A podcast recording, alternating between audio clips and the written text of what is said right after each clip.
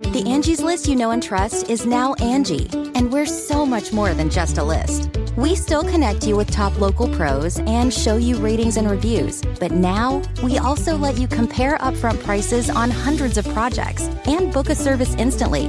We can even handle the rest of your project from start to finish. So remember, Angie's list is now Angie, and we're here to get your job done right. Get started at Angie.com. That's A N G I, or download the app today.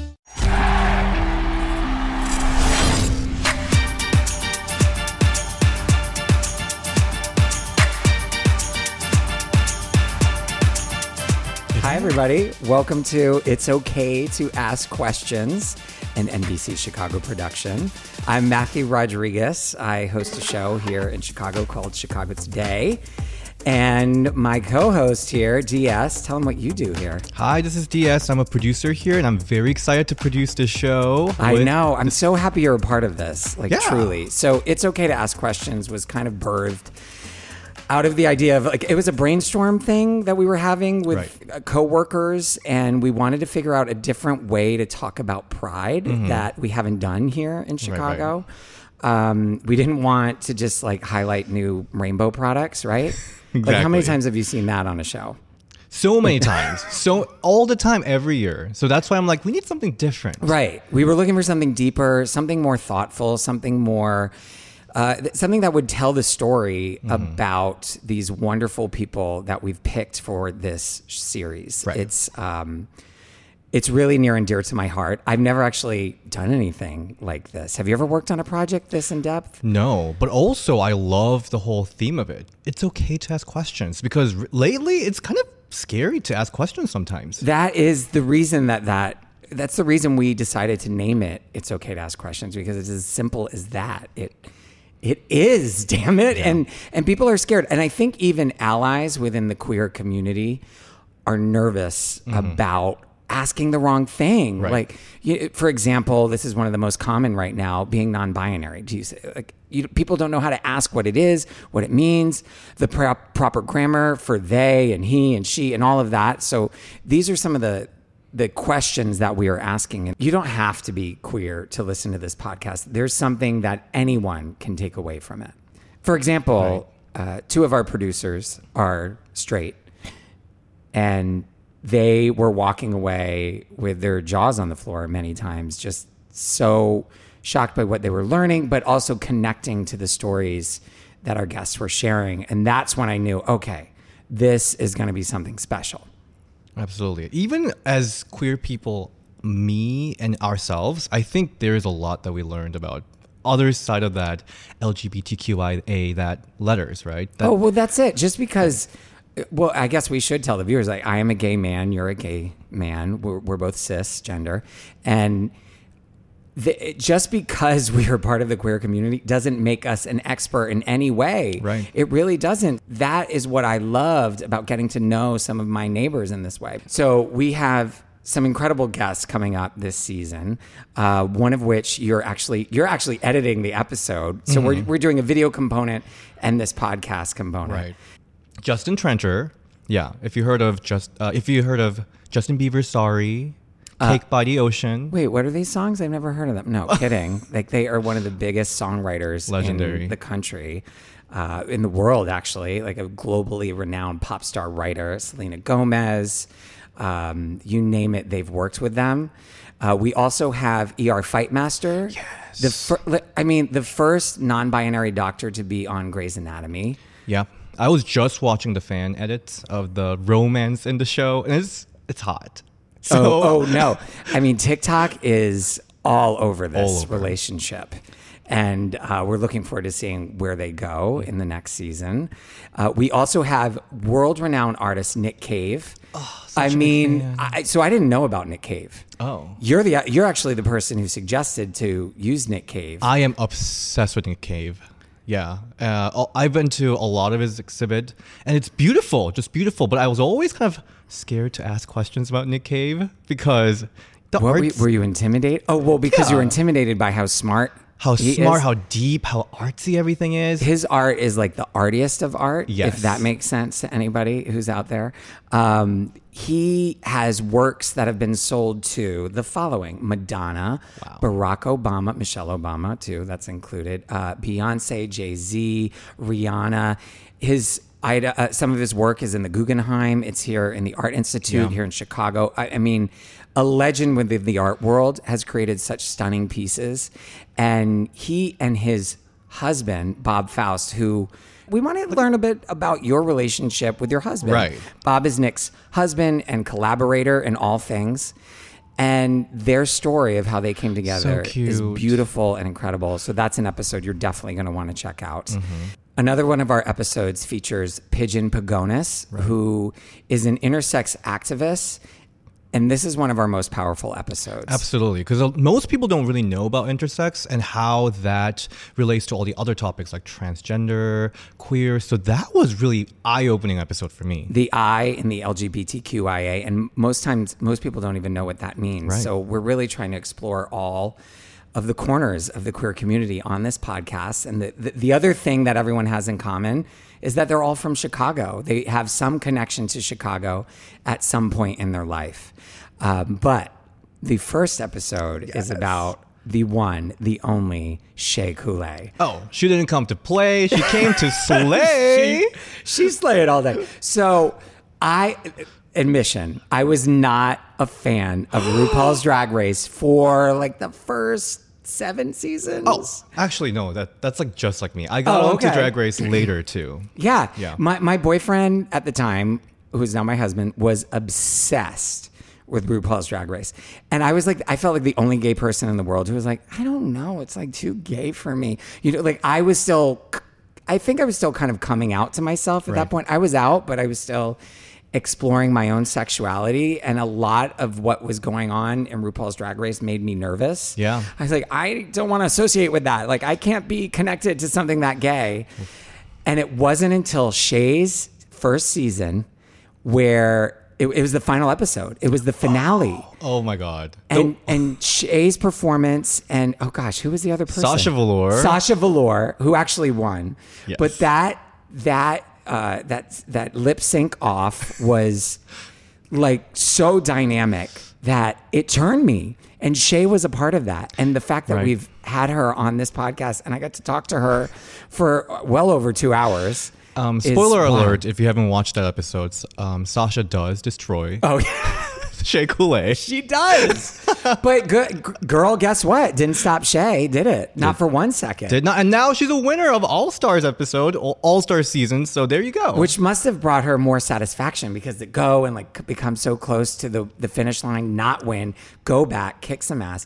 Well, Shea has now expanded their brand so, so far beyond just RuPaul's Drag Race. They have an album, Eight, that they released this year, which is incredible. They went on tour with the one and only Betty Who. Right. And, and we get into all of this. And I, I was fascinated with their upbringing. I don't know if you were. Oh, absolutely. Yeah, that was really interesting. The parents being so, you know, what was it? Well, uh, fathers from military, the yes. moms. The mom was a minister. Yes. Minister, reverend. I'm- I'm not exactly sure of the, the exact term, but you know, ran a church. And then here comes Shea, who's like gay all day, quite honestly. I mean, that's what they said, right? Right. And they just flourish in this family. And it seemed like no one from their family held them back, which I love. And you're going to hear them talk about in this, this, this episode, which I'm, it's the first of It's Okay to Ask Questions. I'm really excited. Uh, the one thing that I was really dying to talk to Shea about was all of the horrible energy that's coming at the drag community right, Right. now, right? And, and and Shea really goes there and explains the situation from their point of view, which I really appreciated. And and that is one of the main reasons we started this podcast was to discuss what is happening in our country right now against trans members of our community, queer drag stars, you name it, everyone feels under attack. Banning books. It's a scary time. It's a scary time for me. I don't know if you feel that way. Absolutely, yeah. And there's just so there's so much misunderstanding. Like, Yes. we should just talk and figure out what's going on with each other. Yeah, let's sit down, have the discussion, get to know one another because you find out Right. We are the same. And I know that sounds trivial and you've heard it a million times, but it's just the truth. It really is. Yeah. And then the other question that we asked, we weren't sure if we can ask this question, but Marvel, Oh, we go, Marvel. we go there. You know, they signed a lot of NDAs, but we, we got to Shea. Shea, Shea revealed some dish. Yes. And I do ask how to tuck. And That's the Shea- ultimate question. If you don't know what tucking is, it's basically putting your junk in between your legs and pulling it back. So when you get into full drag, you actually look female presenting of some way. And it's everybody has a different technique. And I asked Shea what their technique was, and and you'll be shocked by the answer. Like Yeah. shocked. yeah, I'm still shivering thinking about I it. I mean, right? I don't think there's enough razors in the world, quite honestly.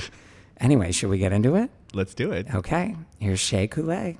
Okay, okay, okay, okay, okay, okay, okay. There's this memory I have as a kid putting on this purple dress that was in the play box in kindergarten. And I really loved it. Like, I loved putting it on. I loved playing with the other girls that were dressing up. But then there was this something in the back of my head that n- I felt like it wasn't right. I don't remember if somebody said it wasn't right to me. I don't know. Uh-huh. I don't remember my parents saying anything, but there was something in my body that was like, I don't think I'm supposed to be doing this. Uh-huh. I wondered if you had a moment like that when you were young. Before it was even clothes, it was makeup.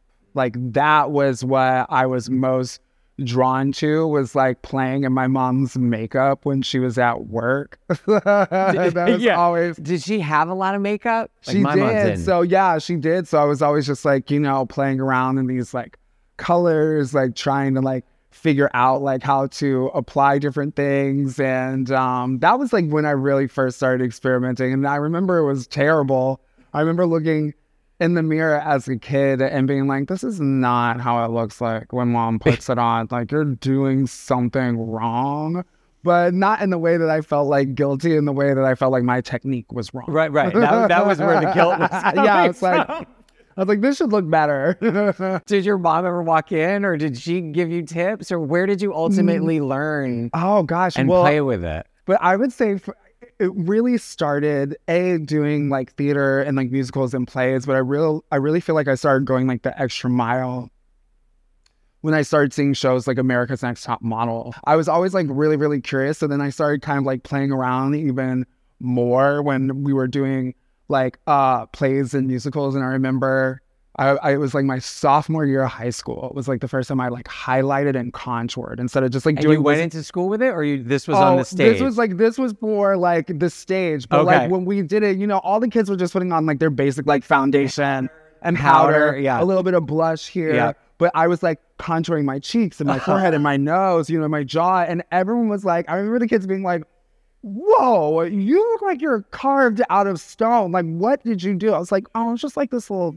thing that I learned, I just like picked it up. And like I remember then just like seeing like the transformative like qualities of makeup and it just grew and advanced like since. were you were you out in high school, or when did when did you I come out? was I was I came out my sophomore year, like uh so like at the age of 15. That's incredible to me. Yeah. Where, did you get that, you know, uh, bravery really? Because I feel like I, you know, I was like way at the end of college and it was still hard. I always to some degree knew that I was queer. Like even at like a really, really young I would say like at age four, I knew. And um, you know, like children aren't like born in the closet. You know, they go into the closet because they they see how, you know, people oftentimes like adults or even other children who are influenced by the adults around them who are saying that, you know, um, being gay or being queer is bad. So then you you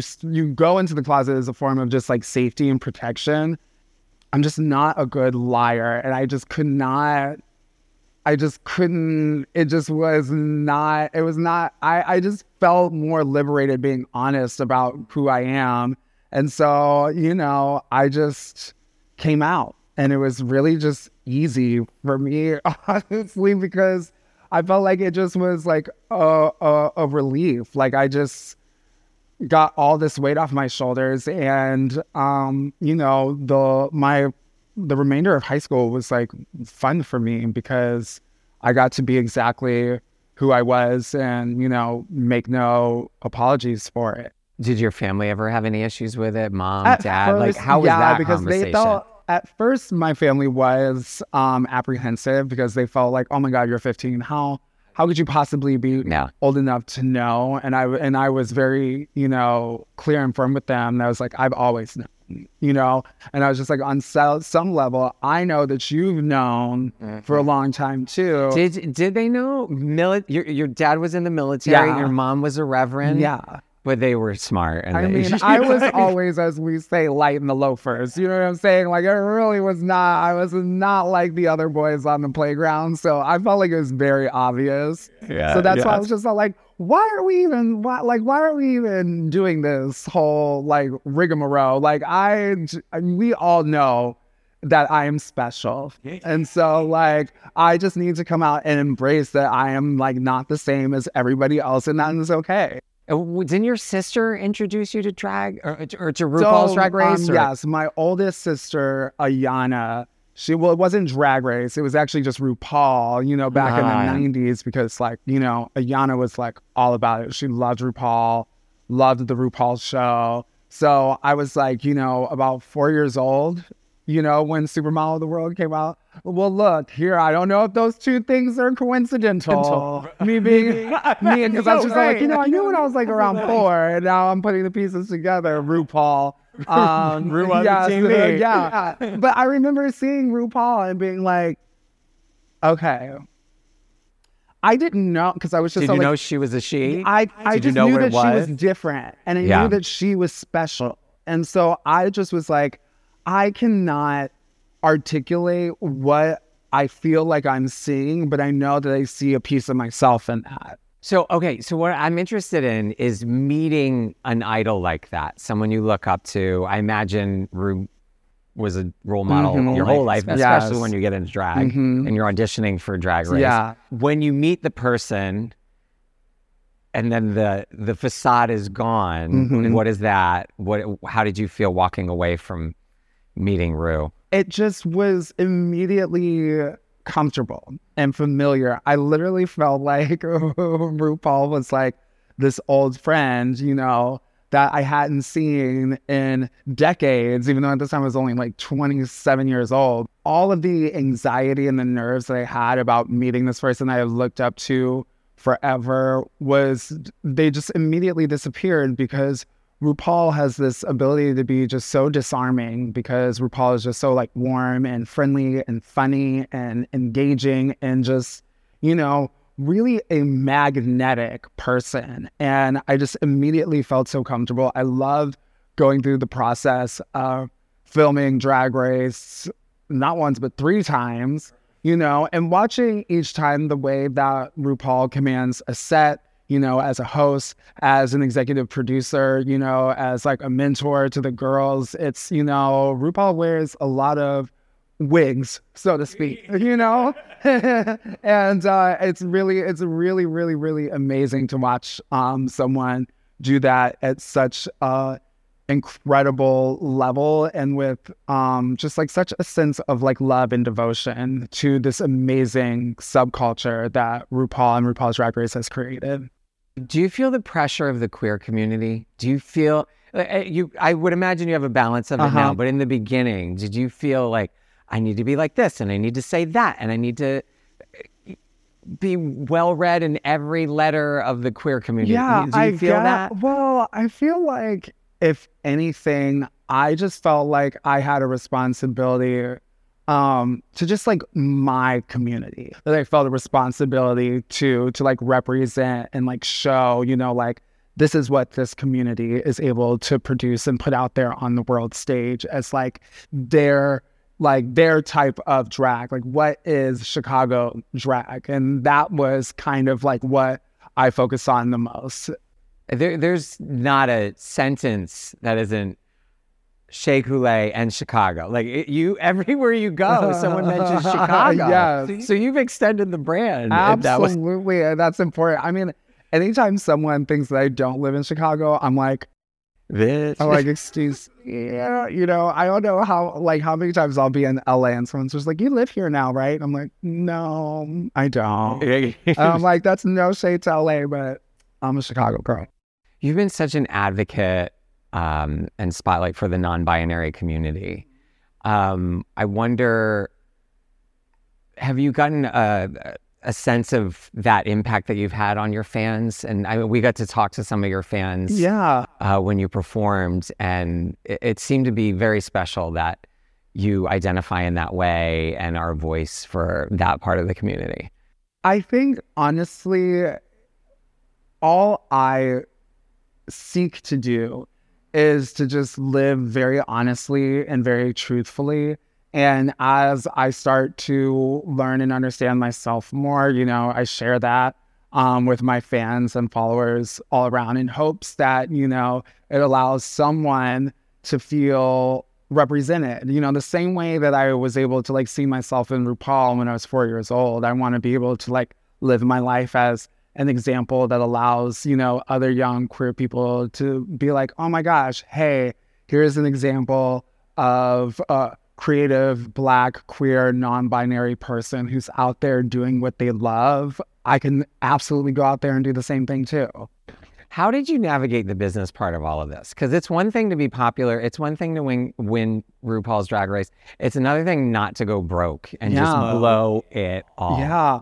I mean, I guess the first thing was I just knew that I wanted to A, be a homeowner. So I just immediately started just like saving money. Like, you know, when I first started like making Ru Girl paychecks, I just started saving them. I stayed in the same apartment, paying still like maybe like six hundred dollars a month in rent. Oh, where's You that rent? like- oh, that's Oh, for my my share. I share. have a Oh, no, roommate. Oh, yeah.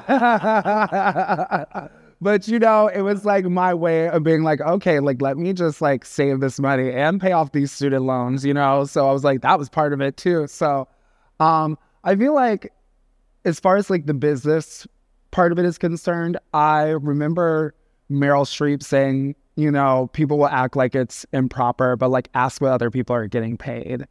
And um, you know, I just started getting like really inquisitive so that I could like compare and contrast to like contemporaries in the business that were doing similar work and be like, okay, I want to make sure that I'm still claiming, you know, a rate that is competitive, you know, and um finding ways to just be smart with my money and like, you know, repurpose things in ways that like I still use drag from like years and years and years ago because I'm just like, girl, let me just shake this off. You know, they haven't seen this in a while. Let me throw some new shoes, a new wig. It's gonna be a whole different Spray paint You know? So um yeah, I just for me it's just like important to try and make smart decisions so that you can have as much longevity as possible. Getting the smile and confidence you've been dreaming about, all from the comfort of your home, isn't a total mystery with Byte Clear Aligners. Just don't be surprised if all your friends start asking, What's your secret? Begin by ordering your at home impression kit today for only $14.95. Byte Clear Aligners are doctor directed and delivered to your door. Treatment costs thousands less than braces, plus, they offer flexible financing, accept eligible insurance, and you can pay with your HSA FSA. Get 80% off your impression kit when you use code WONDERY at Byte.com. That's B-Y-T-E E dot com. Start your confidence journey today with Byte. Tell me about eight.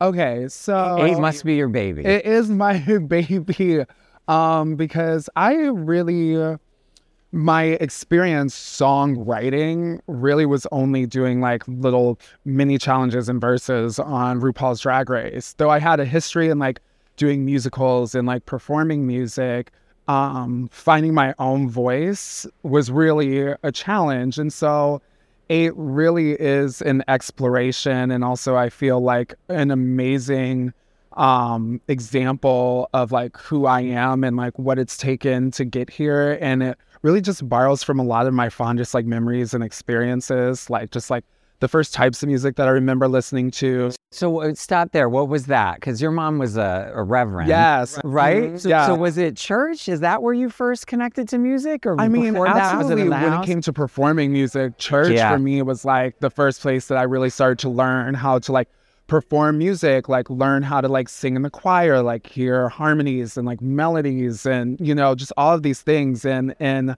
um that was definitely one of the first examples. And then my dad, he had like a really big record collection. So, you know, we would listen to a lot of Motown and jazz and disco. And then my siblings who were much older than me were like into like 90s R&B and hip hop and uh, uh, house music. So I had like all these like really interesting influences all at once. Like as a child, when I really first recall like experiencing music. So I kind of just like wanted to go back to like the core, you know, and just like explore all of those sounds for this album. How many songs did you write for this? Eight. And, and, and, See what I did there? Yeah, I see what you did. and they were all Yeah.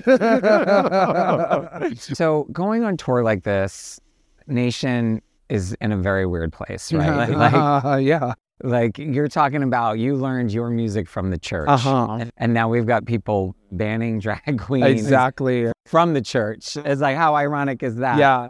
Um, on this tour, what are, are you thinking about that?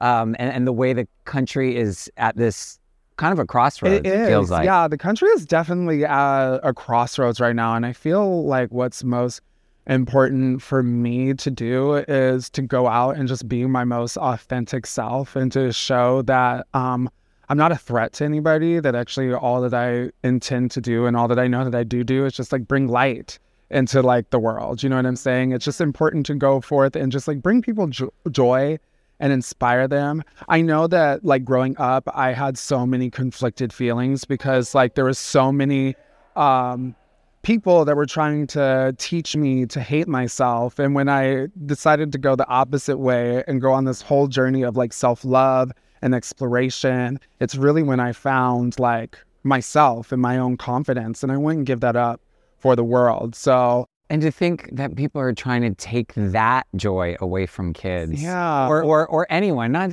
not necessarily kids, but just anybody. I know.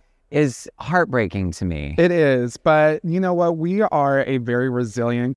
Damn right. We're not going anywhere. We've been around since the dawn of time. So I just know that this is like a phase where we are just going to have to be really, really activated and proactive against all of this legislation and just like work really, really hard to ensure that we still have like our freedoms and our liberties because we are Americans too. That- God bless America. you know? You I was listening to an interview with you and you said you wanted to be done touring by 40. You said this a couple years ago. Now we're getting closer to 40. Yeah, what are you you talking s- about? oh, excuse me. Excuse me. I meant 30. Time is going in reverse. Not looks wise. I didn't say you look for it. Um, how do you feel about that statement now? I, I was shocked that you said that because I was like, 40, that's early. Oh, because it's uh, okay. Girl, I'm 41. Here I okay. Here I am, just being like, okay, um, uh, this drag hurts. You know, it's like the the corset and like the heels and like you know the wigs and like the the like on stage like, whew. I feel like at that point I want to be on like TV sets like that. Okay. That kind of instead of like you know bus club another club that kind of like grueling. No, no, I will be so exhausted. I value sleep. Like I after having the opportunity to be on like a scripted series and have kind of like um you know like 5 a.m. to 5 p.m. work schedule. It's actually quite nice. Like, And probably a bigger paycheck. right? Yes. So, you know, I'm like, that's where I'm trying to make my transition to having, like, you know, a lovely day in my trailer and then going to set, filming, you know, a couple scenes and going back home and having something that's like really just kind of like steady and consistent, like, you know, that kind of schedule. So I imagine the show you're talking about, and I know there's it's top secret. Marvel's got you on lockdown, Yeah. but is Ironheart. Yes. Okay. So I know we can't talk about it so much, but I wonder how you grew as a performer from that experience. Because, I mean, you were a, a series regular, you were in the show. It was um really intimidating at first to Yeah. go into a Marvel series. Did, did you Um, know about Marvel? But like, are you a Marvel fan? Yeah. Yes. So like, and I mean, I became even a, a deeper fan because there's so many connecting storylines. So I was just like, I really got to go right. on like a deep dive because there's all these little Easter eggs and like hidden little hints here and there that like come up in different like movies and series. So I really, really went um on a deep dive after getting cast in the show. And it was so much fun because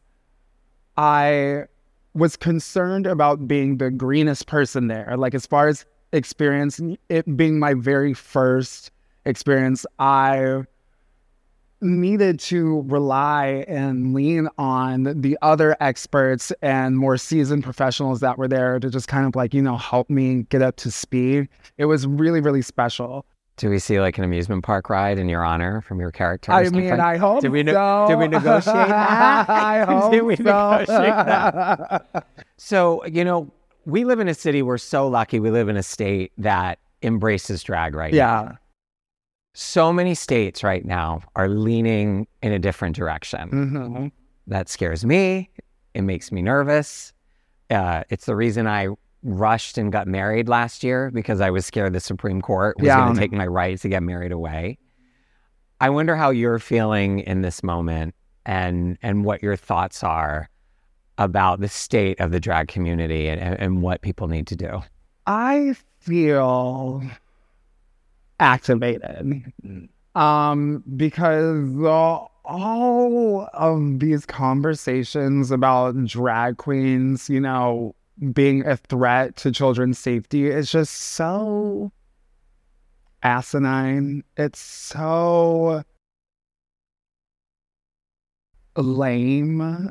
It is so transparent the way that these conservative politicians and and pundits want to try and make drag queens be the scapegoat for what we know is uh, a lack of gun control. Um, the number one threat to children's safety is guns. So, you know, once we stop being, you know, affected, well, I feel like once we s- call out the smoke in the mirrors that uh, uh, Republicans and the GOP are using by trying to scapegoat drag queens, the sooner we can get to the real issues at hand, which are you know stricter gun control laws and and being able to create food security for children, and have clean drinking water in places like Flint and Jacksonville, Mississippi. Like these are real issues that are Real- actually affecting children. So I feel like we should focus on that and like leave me and my art and my freedom of speech alone. What are the conversations you have with your your other queens, your fellow queens about this? Or honestly, we're just, you know, lifting each other up and supporting each other. Um, especially like our sisters that live in states that are, you know, actively targeting LGBTQ people, mostly gender nonconforming and trans individuals with these just incredibly, just incredibly terrible laws. when when I hear that people are thinking drag queens are coming for children, and I'm listening to you talk about how tired you are and how exhausting it is. It's like that is the last thing. Like drag is actually not that sexual when you think about it because you are strapped, pulled, tucked, and then you, like the last thing you want to do is anything like that, right? You want to go home, go to bed, take your wig off. Exactly. It is a series of just like hooks and pulleys, just like holding everything together. Like, I mean, try and even find a body part anywhere that is remotely Yeah, right. sexual. Everything is just like wrapped in like tights and lycra and sofa cushion foam. Like, it's impossible. It's, it's ridiculous. So I I, th- I applaud you. I, I mean, and I I do because like it's people like you. We can't stop. We got to keep looking forward. And I, I love your positivity about that. About Yeah, it. I really I really feel- feel, that we've because you, know, you can't let it get you We've down. always been here. We're not going anywhere. Like that's the thing. We've always existed. We've always been here, and we're going to continue to persevere. And like I said, you know, these politicians need to focus on the real issues. If you don't want children coming to drag shows, then you know make childcare affordable. Right. So that that? the parents don't have to bring them with them. Like you know, there there there are there are so many other things that you can do that you know can prevent these innocuous situations where you know drag queens are uh, uh, grooming and and and and sexualizing young children. It's just it's not happening. So let's focus on the the, the real solutions to the real problems. Now I want to play a game with you called Nip Tuck. So this is what it is. Basically, we take a nip. We've got your favorite. What's your favorite tequila? Oh, it's um uh, Resp- Casamigos. Casamigos Uh-huh. Respirado. yeah. Re- Reposado. I like Look Respirado. it's giving me like deep breaths. Respirado. so what I want to do is we're going to take a shot right now. Are you going to finish it?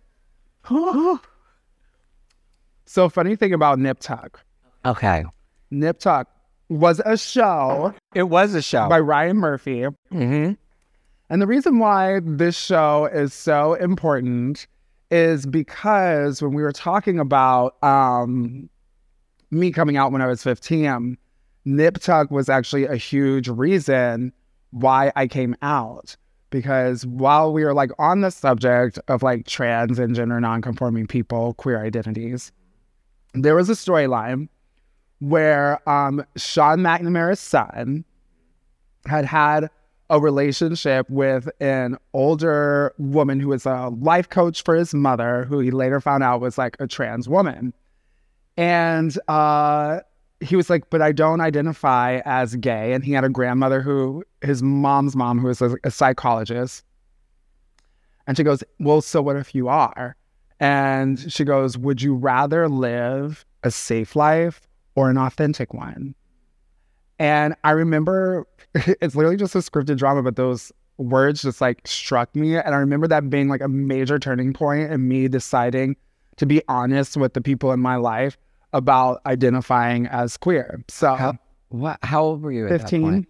So we didn't even have any idea that there was this connection when we came up with hmm. this game. So what it is is I wanted to take a shot before I heard how you actually tuck because I really, you know, I know that you put the junk between your legs, but I don't know anything more than that. So I'd love like a step by step. Like, what do I, if I really wanted to tuck, what do I have to do? Okay, so what you would have to do is first, there is a creed that all drag queens take in which they swear before RuPaul and the judges of Drag Race that they shall never dispel the secrets of a successful tuck. Are you serious? I'm serious. It is magic that is only it is it is it is only bestowed upon uh, the fiercest queens in the land. I've literally, I've literally got duct tape here. huh. I was ready to go. You were ready to fall. And I did not know. I thought it was, I didn't know it was a secret. I, I was ready to go. I was ready well, to like if it wasn't a secret, wouldn't you know? wouldn't I know? Okay. well. What if I give you more liquor, more nips? Would it? Can we get more nips for Shea? Yeah, I mean, look, I'll take another net. but it won't. It won't. All right, there goes that game. this is what I want to know, and I this isn't even about the cameras. Just before you go, because I keep forgetting, when they are doing the commentary on RuPaul's Drag Race, are those scripted? Like as Carson and Ross, are those scripted and planned a little bit before, or is it truly off the cuff? Um, uh, both. Oh, so we walk the runway just like one time with the music. We just do like a straight And are they there? And they're there. They are there the so they're time. watching you, and then they'll like write like a little soundbite for themselves, like you know their first impressions of your look, and then you come back, you walk it again, no music, and then they say all the things that this. So you hear everything that they say about your look. So sometimes when it's like really really funny, it's you're really trying your hardest not to like crack up. Like I remember and I- it actually was like uh he was on, he was really on a roll. It was the first episode of season nine. Ross Mathews, when I was wearing my hot dog headpiece, he just Oh, started just It was magic. hitting off all these hot dog puns, and I was really trying to like not laugh, but it was just so great, you know. He's like, "Oh, the competition better catch up with her. Right. They must turn about her." Like it just, and he was just all like, "I can't stop myself." It was really great. That's why I, I had to ask because I'm always like, they- they're too perfect. These They're statements are so too on point Uh-huh. that, that it can't be they're just coming up with it in the moment. But then, like, sometimes right. they do. They literally just, and you can tell when they do just kind of like shout one out because that's when like everybody else starts like really cracking up because they weren't expecting it. It was literally just like a an off the cuff little response about the outfit. Those are the ones that are always really fun. It's it, that's my favorite part of the show. It's Yeah. like just magic. Would you go back again? Oh my god, I don't even I- I- know could if you? there's a yeah. Could I? Is there any context in which I could? I don't think so. I think I, I- there's I always think I've context.